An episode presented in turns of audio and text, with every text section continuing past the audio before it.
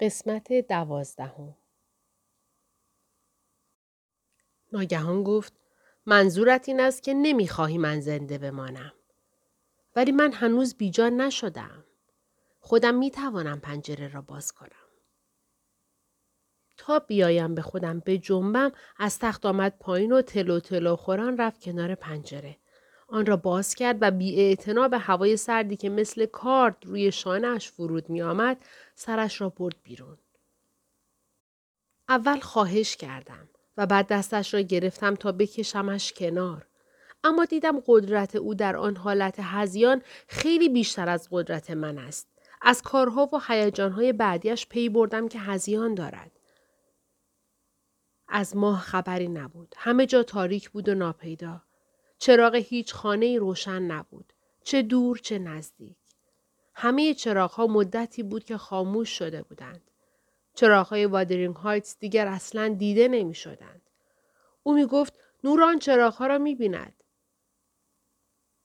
با شور و شوق گفت نگاه کن آن اتاق من است که شم در آن روشن است و درختها مقابلش تکان می‌خورند آن یکی هم شم اتاق زیر شیروانی جوزف است جوزف تا دیر وقت بیدار میماند. مگر نه؟ منتظرم است برگردم خانه تا دروازه را قفل کند. خوب حالا باید کمی دیگر هم صبر کند. راه ناهمواری است و دل من هم غم دارد. باید از گیمرتون چرچ بگذریم تا راهمان را ادامه بدهیم. ما آنجا زیاد با ارواح روبرو می شدیم. به همدیگر می گفتیم وسط قبرها بیستیم و ارواح را صدا بزنیم. ولی هیت کلیف اگر بدانی باز جرأت می کنی؟ اگر جرأت کنی نگهت می دارم. خودم تنهایی آنجا دراز نمی کشم. ممکن است ده قدم زیر خاک دفنم کنند و کلیسا را هم خراب کنند روی سرم. ولی من آرام نمی‌گیرم تا تو بیایی پیشم. هیچ وقت آرام نمی‌گیرم. سکوت کرد و بعد لبخند عجیبی زد و گفت دارد فکر می کند. دوست دارد من پیشش بروم. پس راهی پیدا کن. نه راه گورستان کلیسا. یواش میایی. بجم تو همیشه دنبالم می آمدی. دیدم سر و کله زدن با این آدمی که عقلش کار نمی کند بیفایده است. فکر کردم بروم چیزی بیاورم دور بدنش بپیچم. اما در عین حال نمی بایست او را ول کنم چون هیچ اعتباری نبود که او را کنار پنجره به حال خودش رها کنم. همین موقع در کمال حیرت صدای دستگیری در را شنیدم و آقای لینتون وارد شد. تازه از کتابخانه خارج شده بود و داشت از توی سالن رد می شد که صدای ما را شنیده بود و از فرط کنجکاوی یا ترس آمده بود ببیند چه خبر شده. آن هم در آن ساعت دیر وقت شب. گفتم آه آقا و نگذاشتم حتی تعجب خود را به زبان بیاورد. آخر از این صحنه که می‌دید و از سرمای اتاق خیلی جا خورده بود. ادامه دادم آقا تفلکی خانم حالش بد است و من هم حریفشان نمی‌شوم. نمی‌توانم ایشان را برگردانم. لطفا بیایید از ایشان بخواهید بروند توی تختشان. عصبانیتتان را بگذارید کنار چون ایشان به هیچ کاری رضایت نمی‌دهند جز همان کاری که خودشان در ذهن دارند. دوید طرف ما و گفت کاترین مریض است پنجره را ببند آلن ای کاترین چرا؟ اما نتوانست به حرفش ادامه بدهد. تا قیافه آشفته خانم لینتون را دید زبانش بند آمد. فقط با حیرت و وحشت نگاهی به من انداخت. گفتم ایشان اینجا عصبانی و آشفته بودند. چیزی نخوردند و نخواستند هم که بخورند. تا امشب هیچ کس را نمیپذیرفتند. به خاطر همین هم نمی توانستیم از حال و روزشان به شما خبر بدهیم. چون خودمان هم بیخبر بودیم. اما چیز مهمی هم نیست. فهمیدم که حرف ناشیانه ای زدم. ارباب اخم کرد و با عصبانیت گفت چیز مهمی نیست؟ بله؟ آلن باید به من حساب پس بدهی و بگویی چرا من از این اوضاع خبر بودم. بعد زنش را بغل کرد و با غم و غصه نگاهش کرد. کاترین طوری به آقای لینتون نگاه می‌کرد که انگار او را نمی‌شناسد. چشمهایش انگار او را نمی‌دید. اما چون نگاهش را از تاریکی برگردانده بود آن حالت گیجی و منگی ادامه پیدا نکرد. کم کم متوجه شوهرش شد و فهمید چه کسی نگهش داشته. با خشم گفت آهان تویی؟ بله؟ تویی ادگار لینتون؟ تو از آن موجوداتی هستی که وقتی به وجودت احتیاجی نیست سر و پیدا می شود و وقتی به وجودت احتیاج است غیب می شوی. فکر می کنم حالا کلی بازخواست و لعن و نفرین در پیش داریم. می‌دانم اما اینها باعث نمی شود من به خانه کوچکم در آن دورها نروم. جای آرامش من همانچه که قبل از پایان بهار باید به آن برسم. نه وسط لینتون ها. فهمیدی؟ نه زیر سقف کلیسا بلکه بیرون کلیسا با سنگی بالای سرم. تو هم هر کاری دوست داری بکن یا برو پیش لینتون ها یا بیا پیش من. ارباب گفت کاترین تو چه کار کرده ای؟ من دیگر برای تو اهمیتی ندارم؟ تو آن بی سر و پا را دوست داری آن هیت خانم لینتون داد زد هیس حالا دیگر ساکت باش یک بار دیگر این اسم را به زبان بیاوری بلافاصله همه چیز را تمام می کنم. از پنجره می پرم. این چیزی که الان لمسش می کنی شاید بتوانی نگهش داری. اما قبل از اینکه دوباره بتوانی به من دست بزنی روحم پر می کشد به نوک آن تپه. من تو را نمی‌خواهم ادگار. دیگر تو را نمی‌خواهم. برگرد سر کتابهایت. خوشحالم که مشغولیتی داری چون هرچه از من داشتی از بین رفته. گفتم آقا ایشان فکرشان آشفته است. تمام شب پرت و پلا می‌گفتند. ولی اگر صحیح و با حوصله به ایشان رسیدگی بشود دوباره حالشان جا می آید. از این پس باید مواظب باشیم ناراحت و عصبانی نشوند. آقای لینتون در جوابم گفت دیگر به توصیه های تو احتیاج ندارم. تو اخلاق خانم را می شناختی اما به من می گفتی محل ندهم. یک کلمه به من نگفتی این سه روز خانم چه وضعی داشته. ظلم است. چند ماه مریضی هم نمی توانست او را به این حال بیاندازد. شروع کردم از خودم دفاع کردن. چون به نظرم بی انصافی بود که به خاطر لجاجت و شرارت کس دیگری من ملامت بشنوم. گفتم می‌دانستم که خانم لینتون لجوج و یک دنده است. اما نمی‌دانستم که شما دوست دارید به این اخلاق تند ایشان پر و بال بدهید. نمی‌دانستم که برای خوش آمدن خانم باید به آقای هیتکلیف روی خوش نشان بدهم. من به وظیفه خدمتکاری هم عمل می کردم و به شما می گفتم و حالا هم مزد وظیفه شناسی هم را می گیرم. خب عبرت گرفتم که دفعه بعد این کار را نکنم. دفعه بعد خودتان باید از همه چیز سر در بیاورید. من چیزی نمی‌گویم. گفت دفعه بعد اگر برایم قصه به بافی اخراج می شوی آلندین. گفتم پس ظاهرا نمی‌خواهید چیزی بشنوید آقای لینتون بله؟ هیتکلیف از نظر شما مجاز است بیاید با دوشیز خانم معاشقه کند؟ هر وقت که شما نیستید سر کلش پیدا بشود تا ذهن خانم را علیه شما مسموم کند. کاترین با اینکه گیج بود با صحبتهای ما حواسش جا آمد. با عصبانیت داد زد. آهان پس نلی خبرچینی کرده. نلی دشمن مخفی من است. ای جادوگر. پس تو چخماق جمع می کنی تا به ما صدمه بزنی؟ ولم کن تا حقش را کف دستش بگذارم. کاری می کنم که به غلط کردن بیفتد.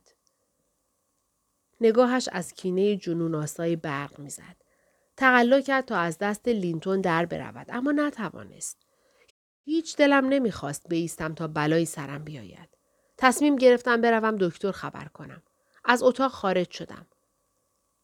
از باغ عبور کردم تا به جاده برسم. اما در نقطه ای که قلاب افسار به دیوار میخ شده بود دیدم چیز سفیدی تاب می‌خورد. کار باد نبود. با اینکه عجله داشتم ایستادم ببینم چیست تا بعدا خیال برم ندارد که چیزی بوده از دنیایی دیگر. حیرت و سردرگمیم موقعی بیشتر شد که علاوه بر دیدن به آن دست زدم و متوجه شدم سگ اسپرینگر دوشیزه ایزابلاست به اسم فانی که به دستمالی آویزان است و دارد آخرین نفسها را می کشد. فاصله حیوان را نجات دادم و فرستادمش توی باغ. وقتی دوشیزه ایزابلا رفته بود بخوابد دیده بودم که سگش هم دنبال او از پله ها رفته بود بالا. حالا تعجب می کردم که سگ چطور آمده بود بیرون و کدام آدم ظالمی آن بلا را به سرش آورده بود. موقعی که داشتم گره را از دور قلاب باز می کردم به نظرم رسید که صدای سوم اسب می شنوم. اما آنقدر ذهنم مشغول بود که به این صدا توجهی نکردم. هرچند که عادی نبود. آن هم در آن محل در ساعت دوی بعد از نیمه شب. موقعی که به خیابان رسیدم خوشبختانه آقای کنت تازه از خانهاش آمده بود بیرون تا به مریضی در روستا سر بزند. وضع کاترین را که برایش گفتم بلافاصله راهش را کچ کرد و همراه هم آمد. مرد آمی ساده ای بود. بلافاصله خیلی رک به من گفت که معلوم نیست کاترین از این حمله دوم جان سالم به در ببرد مگر اینکه بیشتر از سابق به دستورهای او عمل کند. گفت نلی من فکر می کنم این قضیه یک علت دیگر هم دارد. در گرین چه خبر است؟ اینجا خبرهای عجیب و غریبی پیچیده. آدم خوشبونی و با دل و جرأتی مثل کاترین بیدی نیست که به این بادها بلرزد. اینجور آدمها با چیزهای کوچک از پا نمیافتند. به این آسانی ها مریض نمی‌شوند و به این حال و روز نمیافتند. قضیه چیست؟ گفتم ارباب به شما می‌گوید ولی شما خودتان با خلقیات ارنشاوها آشنایید. می‌دانید که تند مزاج هستند. خانم لینتون هم همه این خصوصیات ارنشاها را دارد. من می توانم فقط بگویم که ماجرا از یک دعوا مرافع آب می خورد. دچار عصبانیت و خشم شدیدی شد و قش و ضعف به سراغش آمد. لااقل خودش می‌گوید از اینجا شروع شده. در اوج خشم دوید رفت در اتاق را بست و همانجا ماند. بعد هم چیزی نخورد. حالا پشت سر هم یا عصبانی می شود یا به خیالات فرو می رود. می‌فهمد دوروبرش چه خبر است. اما سرش پر است از انواع و اقسام افکار و توهمات عجیب و غریب. کنت پرسید آقای لینتون ناراحت می شود؟ گفتم ناراحت؟ کوچکترین اتفاقی اگر بیفتد قلبش از حرکت می ایستد. زیاد نگرانش نکن. گفت خب من گفته بودم مواظب باشد. حالا این هم عواقب بیتوجهی به هشدارهای من. این اواخر با آقای هیتکلیف خودمانی نشده؟ گفتم هیتکلیف زیاد به گرینج می آید و زیاد به ما سر می زند. اما البته بیشتر به خاطر آشنایی دوره بچگیش با خانم وگرنه ارباب زیاد با او میانه خوشی ندارد. فعلا زحمت آمدن از دوشش برداشته شده به خاطر فکر و خیالاتی که درباره دوشیز لینتون به سرش زده. بعید می‌دانم دیگر راهش بدهند. دکتر پرسید دوشیز لینتون به او روی خوش نشان نداده؟ من که دلم نمی‌خواست این موضوع کش پیدا کند گفتم من که محرم اسرارش نیستم. کنت سرش را تکان داد و گفت بله آدم توداری است. حرفش را به کسی نمی‌زند. اما واقعا عقلش پاره سنگ برمیدارد. خبر موثق دارم که دیشب که شب قشنگی هم بود او و هیدکلیف داشتند در مزرعه پشت منزلتان با هم قدم می‌زدند. بیشتر از دو ساعت. هیتکلیف به دوشیزه خانم اصرار می‌کرد بر نگردد خانهاش بلکه سوار اسب هیتکلیف بشود تا با هم بروند. منبع موثق من گفته بود دوشیزه ایزابلا به زور توانسته بود هیتکلیف را روانه کند و قول شرف داده بود که در اولین دیدار بعدی آماده بشود همراهش برود. اولین دیدار بعدی چه وقت است؟ منبع موثق من نشنیده. ولی تو با آقای لینتون بگو هوشیار باشد. با شنیدن این حرفها ترس های تازه‌ای به سراغم آمد. کنت را پشت سر گذاشتم و بقیه راه را دویدم. سگ کوچولو هنوز داشت توی باغ او او می کرد. ایستادم تا دروازه را برایش باز کنم. اما سگ به طرف در خانه نرفت. بلکه همان اطراف علفها را بوید و بعد خواست بدود طرف جاده که من نگذاشتم. محکم گرفتمش و با خودم بردم تو. از پله ها که به طرف اتاق ایزابلا رفتم شک و تردیدم به یقین مبدل شد. اتاق خالی بود. اگر چند ساعت زودتر جنبیده بودم شاید ناخوشی خانم لینتون مانع فرار عجولانه ایزابلا می‌شد. حالا چه می‌شد کرد؟ اگر بلا فاصله به دنبالشان می رفتیم احتمال هر چند ضعیفی بود که به آنها برسیم. اما من نمی توانستم بروم دنبالشان. جرأت هم نداشتم همه را بیدار کنم. و اوضاع خانه را به هم بریزم. تازه قضیه را چطور به ارباب می گفتم؟ گرفتار مخمسه فعلیش بود و اصلا آمادگی یک گرفتاری جدید را نداشت. فکرم به جایی نرسید جز اینکه جلوی زبانم را بگیرم و بگذارم اوضاع به روال خودش پیش برود. کنت دیگر رسیده بود.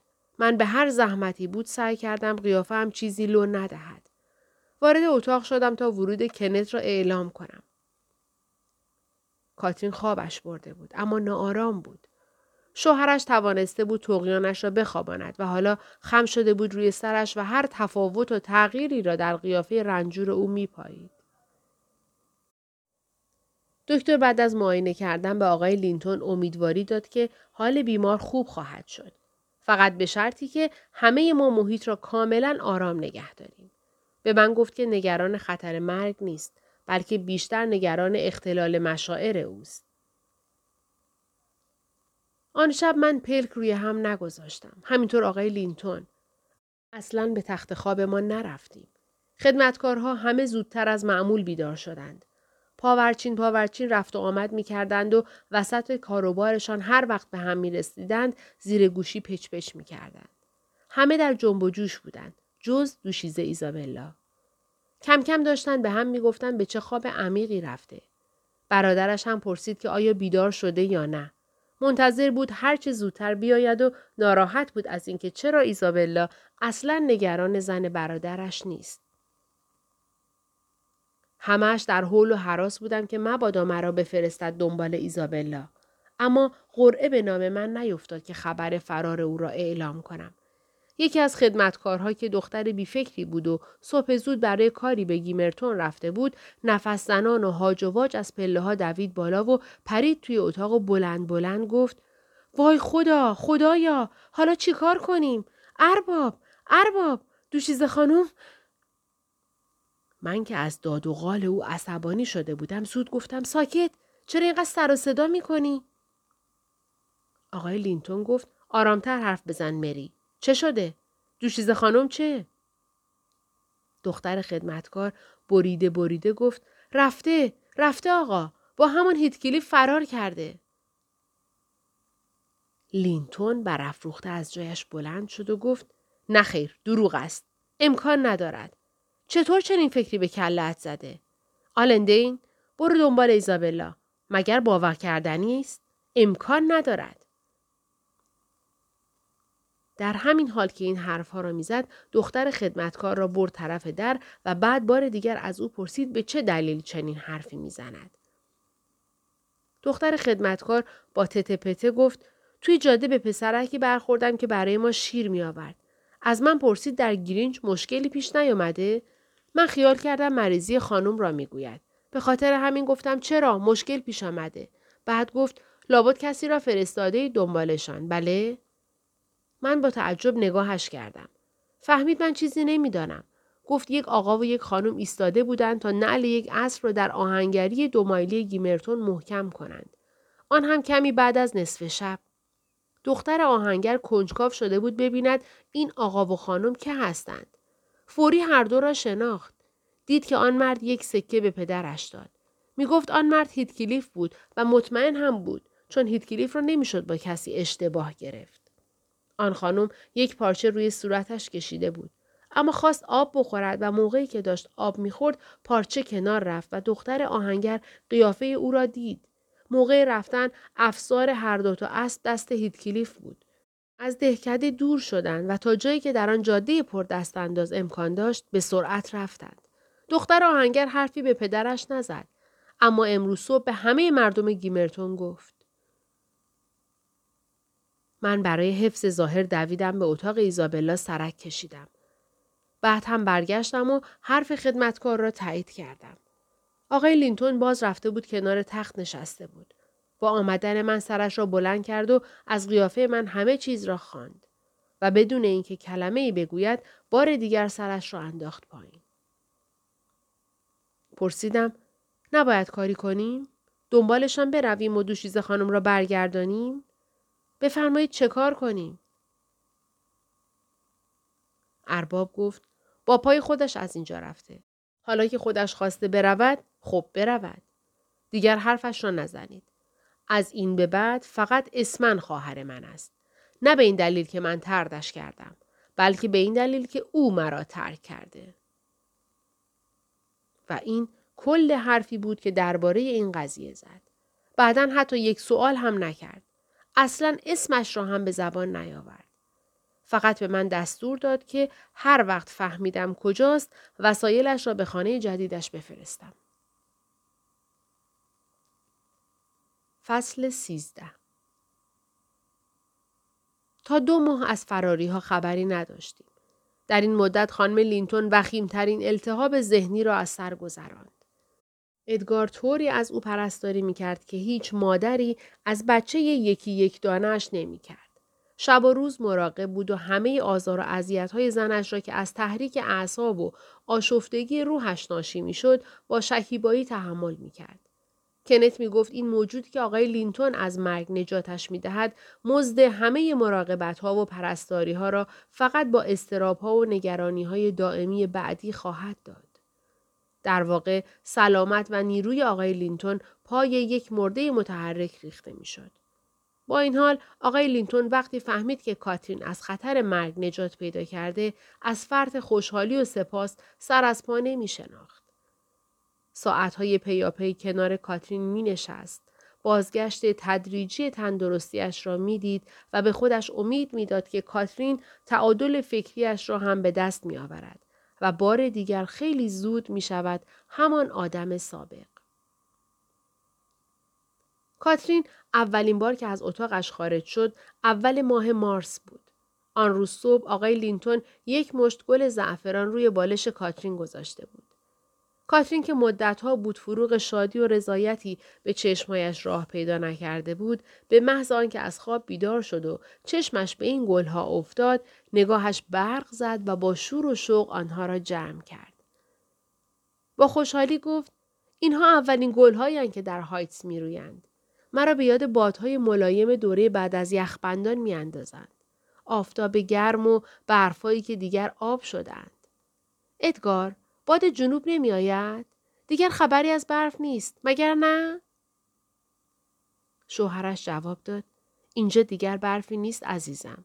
در کل این بوتزارها فقط یکی دو لکه سفید دیده می شود. آسمان آبی است. چکاوک ها آواز می خوانند. جویبارها و نهرها همه پر آب شدند.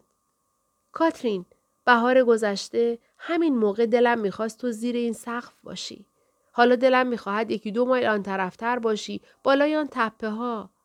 هوای آنجا خیلی خوب است. به نظر من هوای خوش حالت را بهتر می کند. کاترین گفت من دیگر نمی روم آنجا. مگر فقط یک بار و بعد تو مرا همانجا ترک می کنی و من همیشه همانجا می مانم. بهار آینده باز دلت می خواهد من زیر این سقف باشم. به گذشته نگاه می کنی و می بینی که امروز خوشبخت بوده ای. لینتون تا می توانست کاترین را ناز و نوازش کرد. سعی می کرد با الفاظ شیرین به او روحیه بدهد و خوشحالش بکند. اما کاترین با نگاه بیحالتش به گلها خیره شده بود. اشک در چشمهایش جمع شد و قطره های اشک به گونه هایش قلتید. می دانستیم که واقعا حالش بهتر شده. به خاطر همین فکر می کردیم که یک جا نشستن طولانیش باعث این غم و ناراحتی شده. و حالا با کمی جابجایی و تماشای منظره های جدید تا حدودی غم و ناراحتیش کمتر می شود. ارباب به من گفت بخاری آن سالن را که هفته ها خالی مانده بود روشن بکنم و کنار پنجره در نور آفتاب یک صندلی راحتی بگذارم. بعد کاترین را آورد. کاترین مدتی نشست و از گرمای مطبوع بخاری کیف کرد. و همانطور که ما انتظار داشتیم با چیزهایی که دور برش می‌دید حالش بهتر شد. البته این چیزهای دور برش جدید نبودند. اما آن افکار تیروتاری را هم به ذهنش نمی آوردند که در اتاق ملالاور دوره بیماریش به سراغش می آمدند. دم شب به نظر خیلی خسته می آمد. اما به هیچ وجه حاضر نبود به اتاق خودش برگردد. مجبور شدم کاناپه سالن را مرتب کنم تا بتواند همانجا بخوابد. قرار شد اتاق دیگری برای کاترین آماده کنیم. برای آنکه بالا رفتن و پایین آمدن از پله ها خسته اش نکند این اتاق را آماده کردیم. همین اتاقی که الان شما در آن دراز کشیده اید. چون سالن هم در همین طبقه است. کمی بعد حالش بهتر شد. طوری که می توانست از اینجا به سالن برود یا از سالن به اینجا بیاید. البته با تکیه دادن به شوهرش. من خودم فکر می کردم حالش خوب می شود و به همین امید هم تر و خشکش می کردم. به دلیل دیگری هم امید داشتیم حالش بهتر شود. چون زندگی یک نفر دیگر هم به او بستگی داشت. امیدوار بودیم که کمی بعد دل آقای لینتون گرمتر بشود و با تولد وارثش خیالش از این مسئله هم آسوده بشود که املاک و داراییهایش به دست غریبه نمیافتد. این را هم بگویم که ایزابلا تقریبا شش هفته بعد از رفتنش نامه مختصری برای برادرش فرستاده بود و خبر داده بود که با هیتکلیف ازدواج کرده. نامه خشک و سردی بود. اما پایین نامه با مداد به نوعی عذرخواهی کرده بود و نوشته بود اگر رفتنش خاطر او را آزرده است حالا تقاضا می کند که با محبت او را به یاد بیاورد و خشم و کینه را کنار بگذارد. بله به زبان بیزبانی گفته بود که دست خودش نبوده. کاریست که شده و دیگر نمی شود به روال قبلی برگشت. به نظرم لینتون جواب این نامه را نداده بود. تقریبا دو هفته بعد نامه مفصلی به دست من رسید که عجیب بود. عجیب به این علت که نامه را نوعروسی نوشته بود که تازه ماه اصل را پشت سر گذاشته بود. نامه را برایتان می‌خوانم چون هنوز آن را دارم. یادگارهای رفتگان ارزش دارد. به خصوص اگر زمانی برای ما عزیز بوده باشند. نامه اینطور شروع می شد. آلن عزیز من دیشب وارد وادرینگ هایتس شدم. و تازه شنیدم که کاترین مریض شده و هنوز هم حالش بد است.